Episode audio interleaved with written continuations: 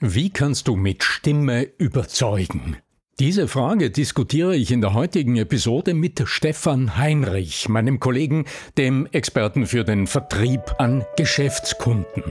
Du hörst den ersten Teil des aktuellen Sales Up Call. Bleib dran. Der Ton macht die Musik. Der Podcast über die Macht der Stimme im Business mit Arno Fischbacher und Andreas Giermeier. Für alle Stimmbesitzer, die gerne Stimmbenutzer werden wollen. Das neue zweiteilige Intensivseminar mit mir als Trainer ist ab sofort online und buchbar. Kunden überzeugen mit der Voice Sales Strategie. Sichere dir jetzt einen 99 Euro Rabattcode mit dem Bonuscode Podcast22 auf voice-sales.info. Herzlich willkommen zu einem neuen Sales Up Call, diesmal mit dem Thema mit Stimme überzeugen. Und hier bei mir in der Aufnahme ist Arno Fischbacher. Die fleißigen Hörer des Sales Up Calls kennen ihn wahrscheinlich gleich an seiner Stimme, denn wir haben schon ein paar Mal uns über verschiedene Themen unterhalten. Arno, du bist ausgebildeter Schauspieler, du hast viele Erfahrungen in Sachen Kulturmanagement, du hast ein Radio gegründet. Also du kennst dich auch als Radiosprecher hervorragend aus. Stimme AT, das Netzwerk der Stimm- und Sprachexperten. Seit vielen Jahren eine Institution im ganzen deutschsprachigen Raum. Wir kennen uns natürlich aus der GSA, der German Speakers Association, wo du auch an der University, an der Akademie der GSA mitgeholfen hast, Redner auszubilden und viele kennen dich auf LinkedIn als den Redenscoach. Herzlich willkommen, Arno Fischbacher. Ah, Stefan, ich freue mich sehr, wieder mit dir ähm, vor dem Mikrofon zu sein und ich freue mich sehr auf unser Gespräch. Sehr gut.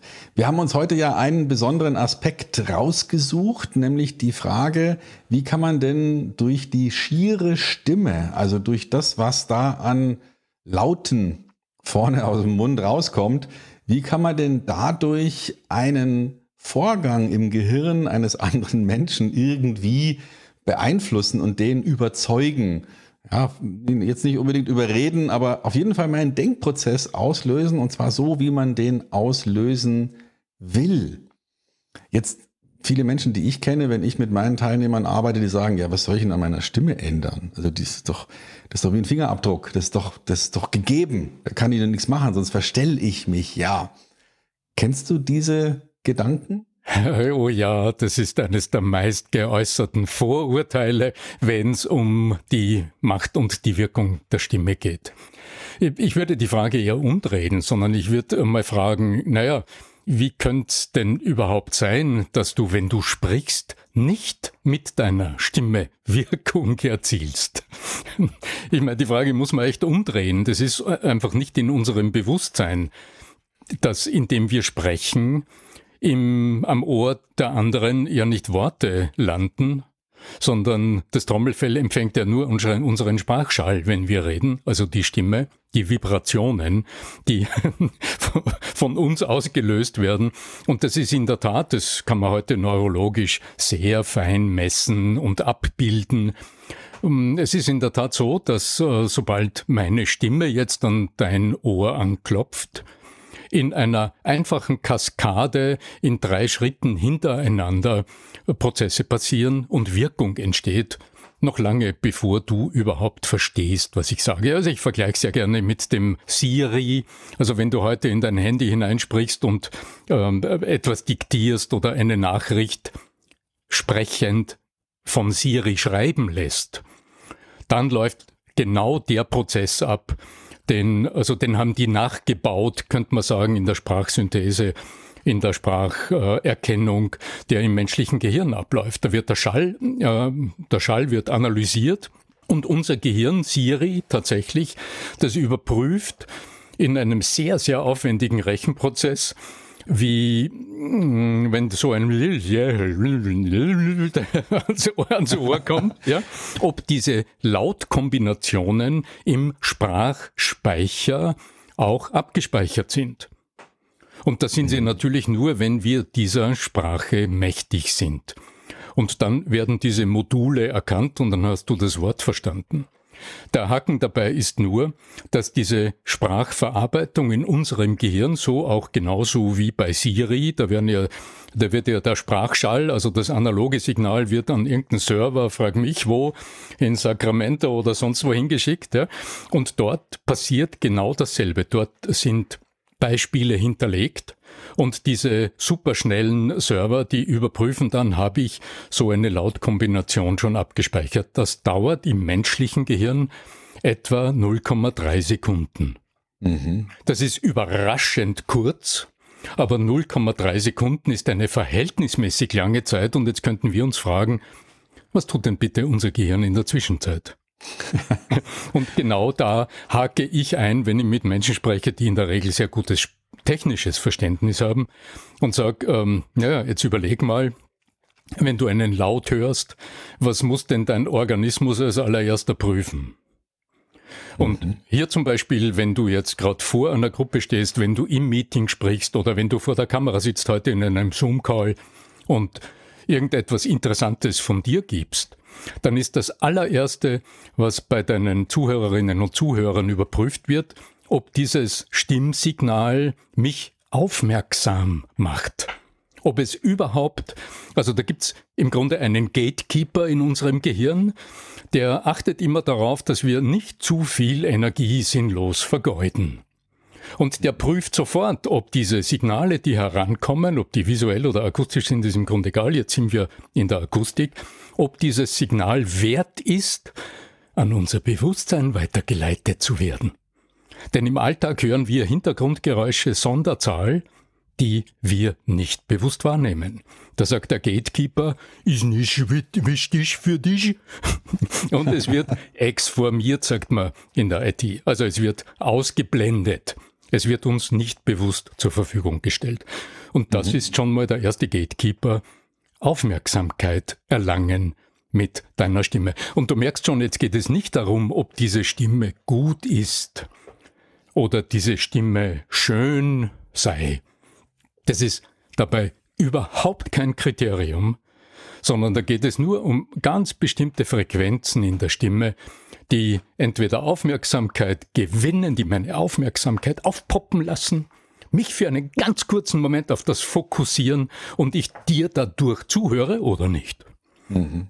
Und du weißt, hat am Bildschirm, mein Gott, ja. Also das Handy ist nicht weit und mit, äh, mit String äh, äh, Tab, oder? Ähm, hat man schnell mal auf ähm, Outlook umgeschaltet, während hier jemand spricht. Also da ist der Anspruch verhältnismäßig hoch und vielleicht deutlich höher als in einer Präsenzsituation, wo du, wenn du im Meeting sitzt, ja nicht so schnell aufstehst und den Raum verlässt, weil dich jemand ähm, ja nicht interessiert durch die Art und Weise des Sprechens. Das hängt vielleicht auch dann vom persönlichen, sagen wir mal, Höflichkeitsempfinden ab. Ne? Ich habe das durchaus auch schon in Seminarsituationen erlebt, wenn, wenn ich als Trainer oder jemand, der gerade mit der Gruppe arbeitet und jemand aber dann doch das brummende Handy als interessanter eingestuft hat, im Moment natürlich dann trotzdem weg ist, ja, wenn er das halt so entscheidet. Aber du hast völlig recht. Wir können uns ja mal überlegen, was macht uns denn bezüglich einer Stimme aufmerksam. Ja, also es gibt so ganz normale Situationen. Ja, wir sitzen im Flugzeug und es kommt eine Durchsage, wir sitzen im Zug und da kommt eine Durchsage, dann sind wir ja erstmal abgelenkt. Also dann hören wir ja erstmal dieser Durchsage, dieser Stimme zu. Aber es könnte sein, dass wir dann relativ schnell wieder weghören. Also obwohl das ja im Moment dominant ist, was den Schall angeht, könnte es ja sein, dass ich das einfach ausblende und dann doch nicht mehr zuhöre. Ist nicht für mich, sagt das Gehirn. Ja. Mhm. Ja, genau. Ist, ist nicht für mich, ist nicht persönlich adressiert. Also ja. gleich ein praktischer Tipp vielleicht, wenn du sagst, okay, wie kann ich es anders tun, dann hat das nicht damit zu tun, dass du jetzt deine Stimme verstellen solltest oder irgend so ein ähnlicher Unsinn, den wir da ja immer wieder hören, oder dass du jetzt, bevor du ins Meeting gehst, zwei Jahre Stimmtraining absolvieren müsstest, damit du dann die Aufmerksamkeit gewinnst, sondern es geht viel einfacher, indem du den Moment bewusst wahrnimmst, wenn du sagst, jetzt spreche ich. Anstelle von, ja, und ähm, heute äh, beginnen wir das Meeting mit diesem Punkt und schon hast du die Aufmerksamkeit verscherzt. Mhm. Also wenn du es praktisch siehst, dann heißt das, das Innehalten und das dich deiner bewusst werden, aussteigen aus dieser geführt, aus diesem Geführtsein von der Situation. Etwas bewegt dich zu sprechen und schon sprichst du, ohne dass du dich im Griff hast im Moment. Dann ist die Chance, dass du überhört wirst oder dass du nicht zu Wort kommst oder dass die Aufmerksamkeit nicht so groß ist. Die ist relativ äh, groß. Wenn du aber sagst, okay, so, jetzt ich, dann wirst du merken, geht gewissermaßen ein Ruck durch deinen Körper und das empfehle ich dir auch tatsächlich zu ritualisieren. Wenn du beginnen willst, dann halte für einen ganz kurzen Moment inne, fokussiere dich auf deinen Körper, mach dich innerlich das eine neue groß. zweiteilige dich, dann wirst du merken, es gibt mit eine mir als Trainer im ab Körper. sofort online so einen und kleinen buchbar. Energieschub Kunden überzeugen mit der Und dann Voice überleg dir, Strategie. Wort Sichere dir jetzt du? einen 99 Ist das ein Euro Wort, Rabattcode das auch tatsächlich mit dem den Satz beginnt, den du gleich sagen 22 auf Oder sind das Worte wie ja und ähm, Ja, oder ähm, ähm, ähm, äh, ja genau, dann hast du es wieder verschenkt.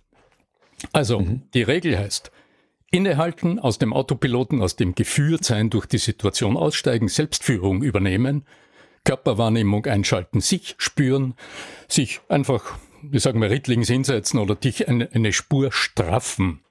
Und jetzt beginne mit einem starken Wort. Und wenn du dann zu den, zu den absoluten Spitzenprofis gehörst, dann nützt du ein sprechtechnisches Tool.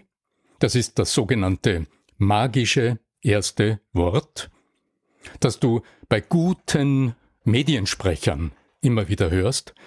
Wenn die einen neuen Absatz beginnen, dann hörst du nicht, wenn die einen neuen Absatz beginnen, also so die Worte in einem Fluss gesprochen, sondern dann hörst du das abgesetzte erste Wort. Wenn du einen neuen Absatz beginnst, dann ist eine kleine sprechtechnische Zäsur nach dem ersten Wort. Dann bist du in der Profiliga und dann hast du die Aufmerksamkeit aller im Raum für einen kurzen Moment auf alle Fälle auf dich fokussiert.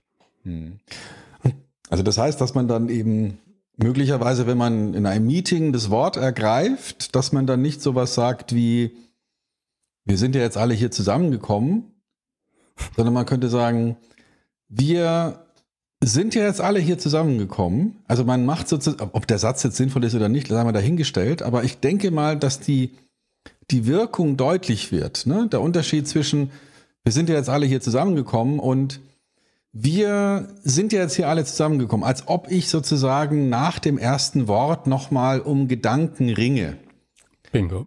Und die anderen Gehirne dann vielleicht auch merken, oh, da ringt jemand offenbar gerade, was kommt denn jetzt als nächstes? Also die, die Aufmerksamkeit entsteht dadurch, dass so eine Lücke, so ein kleiner Bruch entsteht und dadurch die Gehirne der Zuhörenden plötzlich wach werden und sagen, Moment, hier stimmt irgendwas nicht, ich muss jetzt nochmal genau, weil irgendwas fehlt mir hier noch. Ja, das ist top auf den Punkt gebracht, Stefan, wie nicht anders erwartet. Ähm, und genau genommen spielst du, wenn du so agierst, mit den Autopiloten deiner Teilnehmer, also mit der unbewussten Wahrnehmungssteuerung deiner Zuhörer und Teilnehmer. Wenn du jetzt einen kleinen Schritt weitergehen willst, weil wir schon bei den Worten sind, dann ähm, mögest du, dann könntest du jetzt einwenden, Stefan, ja, wir wollen über die Stimme sprechen und nicht über die Worte. Ja, schon. Nur, du hast, weil wir, weil du eingangs diesen Kardinaleinwand erwähnt hast mit Stimme verändern und so, ja. Natürlich ist das klassische Stimmtraining ein sehr aufregender, aber durchaus langwieriger Prozess. Und der ist für dich, wenn du jetzt sagst, ich will im Business einfach stimmstark auftreten, ich will mich durchsetzen, ich will gehört werden, ich will Sympathie erwecken, ich will meine Zuhörer mh, Ja, ich will die Ohren meiner Zuhörer für mich gewinnen. Ich will sie in den Sog hinein, ich will einen Sog erzeugen. Ja, dann ähm, ist natürlich dieses ähm, zwei, drei Jahresprogramm für dich äh, einfach auch nicht adäquat. Und es ist auch die Frage, ob es sinnvoll ist. Also das entscheidest du selbst, wenn du Lust hast. Es macht immer unglaubliche Freude und es ist sehr bereichernd, weil du über dich selbst sehr viel äh, erfährst, wenn du dich mit der Stimme näher beschäftigst. Aber mh, die Menschen, die die mich äh, zum Beispiel als Kunden im Coaching konsultieren, die sagen jetzt nicht zu mir, Herr Fischbacher, was kostet ein Jahrespro Jahresprogramm mit Ihnen als Coach, sondern die sagen, Herr Fischbacher, ich habe gehört, wenn ich mit Ihnen eine Stunde arbeite, dann erreiche ich meine Ziele zu 80 Prozent. Dann sage ich, bingo, jawohl, kommen Sie, wann haben Sie Zeit? ähm, das heißt also, dass wir einen intelligenten Umweg nutzen. Und der führt mehrheitlich tatsächlich über die Sprachbildung. Denn je allgemeiner du formulierst, je neutraler du formulierst, der Sachverhalt ist dieser und die Zahlen dieses Jahres schauen so aus, die Zahlen im letzten Jahr waren so und die Prognose der Entwicklung ist dann diese. Also wenn du Sachverhalt sprichst, sehr neutral formulierst, dann klingst du naturgemäß auch so. Mhm. Und wieder ist der innere Gatekeeper im Kopf deiner Zuhörer, sagt, naja, im Grunde interessiert mich das schon, weil es betrifft das Budget meiner Abteilung. Hallo, hinhorchen, ja. Aber der Autopilot wird sagen, äh, mühsam, Kaffee, bitte Kaffee. Ja. Und dann ist die, die Lust und Laune, dann ist die Stimmung weg. Und du wirst nicht punkten dann wirst du als derjenige markiert oder als diejenige markiert, die mir als Zuhörerin Anstrengung verursacht. Und das ist kein gutes Image fürs Personal Branding. Also insofern über, äh, empfehle ich, vorab kurz mal überlegen, wo holst du denn deine Gesprächspartner ab? Also das gute alte Prinzip, das gilt ja nicht nur für den Verkauf, dass du dir überlegst, naja, bei welchen Schmerzpunkten, bei welchen äh, Erinnerungen an Situationen, wo es irgendwo emotional berührt, holst du denn deine Kunden ab. Das gilt natürlich auch für die Mitarbeiter und für deine Kollegen im Meeting.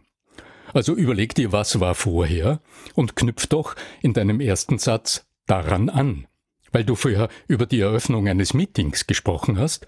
Das geht wunderbar mit dem Prinzip starkes Wort. Vorige Woche, gestern, in unserem Meeting war das Thema dieses.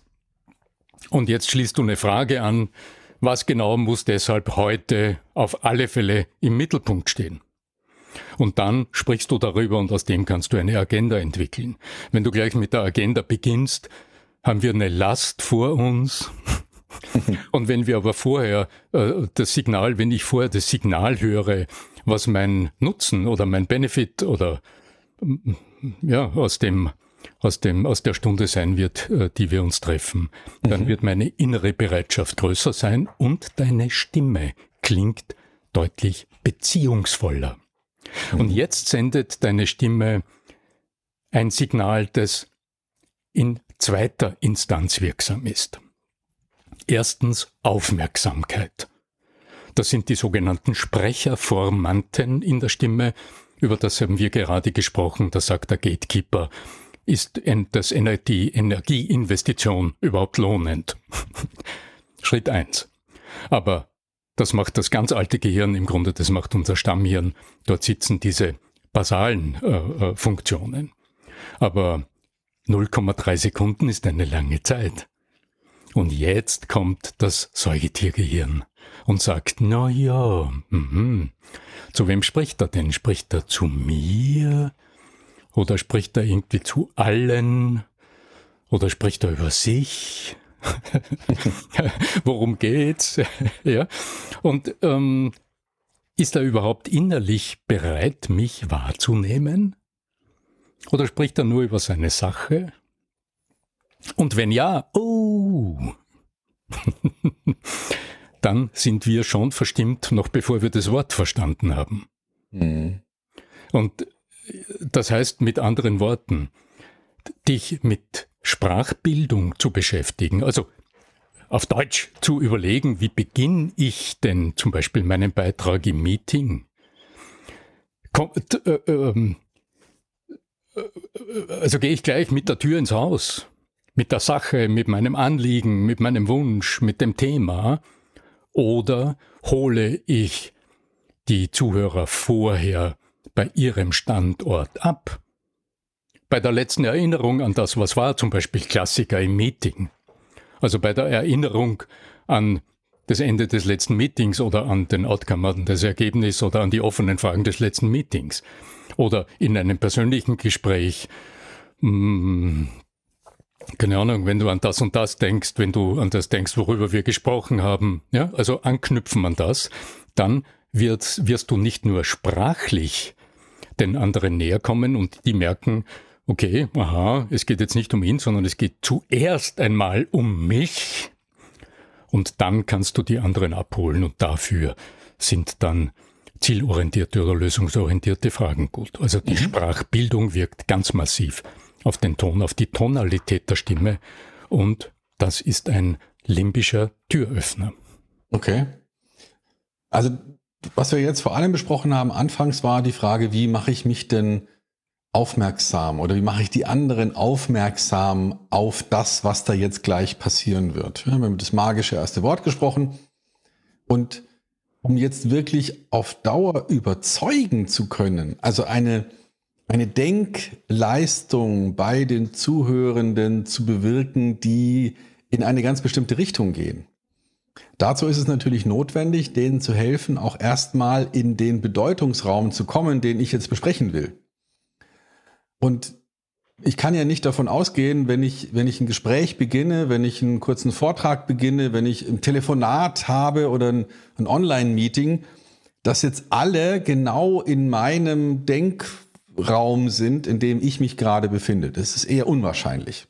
Selbst wenn es eine Agenda gibt, selbst wenn angeblich allen klar ist, worum es jetzt hier gehen soll.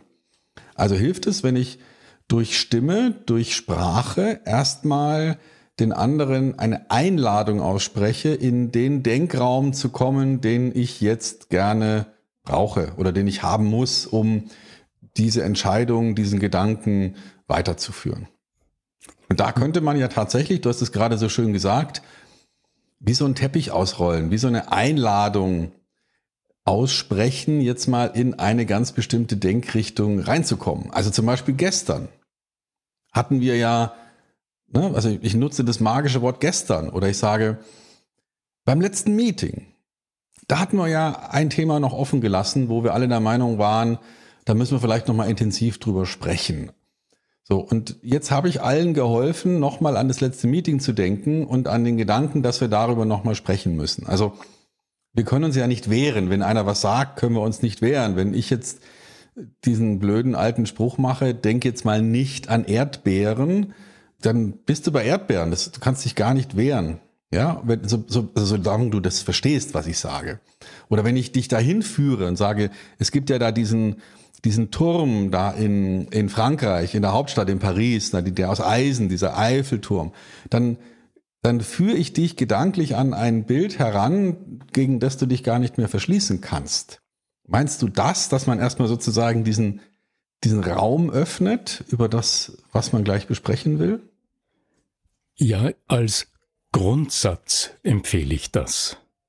Ich beobachte es in meiner, äh, mit Neugier auch in meiner eigenen Entwicklung als Coach und Trainer in den letzten 25 Jahren. Denn ich hatte tatsächlich so aufge, aufgepowert, kann man sagen, mit all diesem Know-how aus dem Theater hatte ich als Coach und Trainer begonnen, mich als Stimmtrainer zu positionieren und ich hatte tatsächlich dort all meinen Wissensschatz hineingepackt in meine Seminare und in die Coachings und habe den Leuten also viele Empfehlungen weitergegeben, die im Moment sehr plausibel waren. Da haben wir geübt, haben trainiert, haben mit der Körpersprache und mit der Gestik und mit dem stimmlichen Ausdruck und haben so Stimmentwicklungsexperimente gemacht. das war super. Es war ein unglaubliches Erlebnis für alle Beteiligten. Der Haken dran war, war nur, dass diese tollen Erlebnisse, die einen als Persönlichkeit durchaus bereichern, ja, am übernächsten Tag äh, in, der, in der Präsentation vor dem Kunden nicht umsetzbar waren. Und da taucht jetzt eine Schwierigkeit auf, nämlich eine, eine, ein, ein, ja, fürs Business des Coaches taucht eine Schwierigkeit auf, weil letztlich die Teilnehmer tanzen auf den Stühlen oder, oder, oder auf den Tischen und schreiben dir fünf, sieben, zehn Sterne Bewertungen. Aber das Unternehmen, also die Menschen, die dich als Coach oder als Trainer engagieren, die fragen mit Recht, na ja, aber Herr Fischbacher, Wie, woran soll ich das Ergebnis messen? Oder woran soll ich das Ergebnis erkennen? Und das hat mich sehr, sehr nachdenklich gemacht und vor 20 Jahren tatsächlich auch mal in eine gröbere Krise gestürzt, weil ich verstanden habe, dass der Ausbildungsweg, den ich selbst erfahren habe als Schauspieler, da hast du äh, ja wirklich Jahre Zeit und arbeitest immer weiter mit Coaches, mit Trainern. Das ist ein immerwährender Prozess, dass das im Kurzzeittraining und ganz speziell im Coaching, wo es ja oft um die Vorbereitung von Events geht, also um wann kommen ähm, Kunden zu mir ins Coaching. Wann buchen die den Redenscoach? Naja, wie der Name schon sagt. Herr Fischbacher, ich habe Ende November oder ich habe Anfang Juni äh, einen großen Auftritt äh, online vor 1500 äh, Menschen. Ich habe 20 Minuten Zeit ähm, ja, äh, helfen Sie mir, unterstützen Sie mich, dann kann ich nicht sagen, jetzt nützen wir die nächsten vier Wochen täglich acht Stunden Stimmtraining und dann haben wir noch keine Zeile über die Strukturierung und sprachliche Überzeugungskraft nachgedacht, die letztlich die Ausstrahlung des Menschen im Moment bewirkt. Also habe ich dann begonnen, mein ganzes Trainingskonzept umzukrempeln und arbeite sehr viel über die Sprache. Und ich gebe dir hundertprozentig recht.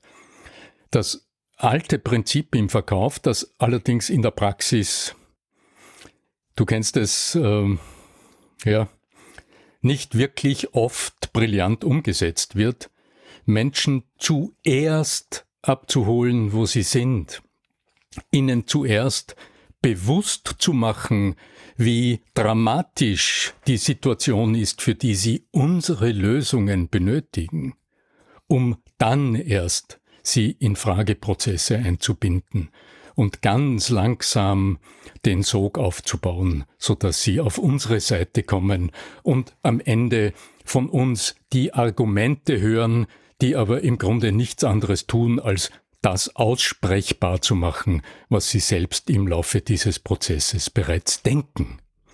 Mhm. Dann gestalten wir einen völlig anderen Prozess. Also die Überzeugungskraft, die du dadurch gewinnst, wenn du so vorgehst, die ist nicht mehr direktiv, sondern insofern partizipativ, das hat auch etwas mit der Anmutung von Führungsverhalten zu tun. Du wirkst auch ganz anders. Dann erleben dich die Menschen nie wieder als Pushy, als Salesy oder du weißt schon, als jemand, der halt etwas verkaufen will und das mit Spaß und vielleicht mit dem Schmäh tut. Ja, oder? Nein, sondern die nehmen dich plötzlich als Menschen wahr, der dich als, als, als, als Mensch ernst nimmt und äh, darüber nachgedacht hat, wo deine Tücken stecken und dich auch danach fragen und nicht schon alles vorbereitet haben. Mhm. Und dann klingt deine Stimme dramatisch anders. Und von den vier Kernattributen, von den vier Kernaussagen deiner Stimme, die in jedem Moment, wenn du sprichst, zu hören sind, ist dann Empathie hörbar, also die, deine, weniger die Fähigkeit, sondern deine Bereitschaft, andere mitzuempfinden, aber jetzt sprechtechnisch gesehen ist das die Bereitschaft zuzuhören. Das klingt so paradox, ne? Ich sage, wenn du sprichst in der Präsentation, höre ich heraus, ob du bereit bist, mir zuzuhören. Dann sagen meine Kunden, Herr Fischbacher, ich spreche jetzt. Wie soll ich Ihnen zuhören? Sage ich, ja, das ist das Problem. Sie hören nicht, wie ich denke. Und Sie hören meinen Reaktionen nicht zu. Sie sind beim Sprechen bei sich und nicht bei mir. Und dann erkenne ich, um wen oder was es geht. Es geht Ihnen no, um sich selbst und ihrem, um ihren Nutzen, um ihr Bankkonto, um ihre Provisionen, um ihre was immer. Aber was hat das mit mir zu tun? Und schon ähm, ist dadurch mein kritischer Verstand hellwach und lauscht sehr kritisch mit und macht schon Stricherlisten und bereitet die anschließenden Einwände geistig alle vor und erprobt sie schon geistig. Ja, also insofern Überraschung ist die Auseinandersetzung mit deiner Stimme letztlich die Auseinandersetzung mit einer inneren Bereitschaft, dich auf deine Gesprächspartner wahrhaft einzulassen. Und das ist, denke ich, ein riesiger Schlüssel. Das zu begreifen, ist ein riesiger Schlüssel, um dieses Ziel überzeugend zu sein, einen Schritt näher zu kommen. Sich zu verabschieden von der Denkweise des Missionars. Mhm. Also wegzugehen von dem Gedanken, so, ich habe das jetzt mal für mich durchdacht, alle Argumente sind richtig, ich muss die jetzt nur noch verkünden und dann ist die Wahrheit ausgesprochen. Also wenn man das, wenn man das sozusagen als geistige Grundhaltung einer, einer Unterhaltung oder eines Vortrags für sich einnimmt, hier ist die Wahrheit und die verkünde ich jetzt, dann hat man so einen Missionarsstandpunkt eingenommen.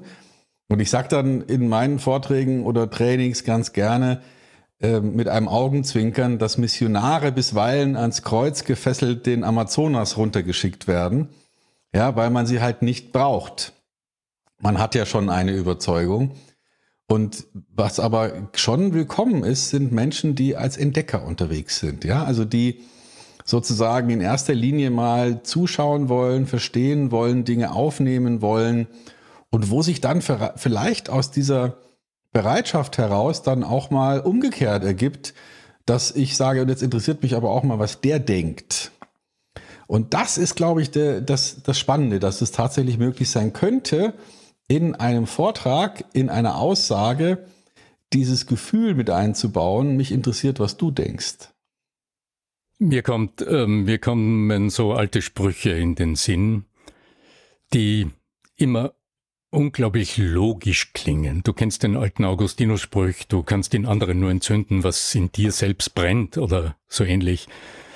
Ähm, ja, äh, jein. Ja, nur wenn du davon ausgehst, dann sehen wir dich vorne als Sprecherin, als Sprecher auf uns voller Begeisterung über etwas sprechen, das mit uns noch überhaupt nichts zu tun hat, dann haben wir zwar verstanden, dass du von einer Sache hundertprozentig begeistert bist, aber du hast uns weder erlaubt, selbst, du hast uns weder geführt ins eigene Nachdenken, was könnte es für mich heißen, was könnte für mich da drinnen sein, welche Schritte von meiner Seite sind nötig, Du hast mir nur signalisiert, dass du begeistert bist.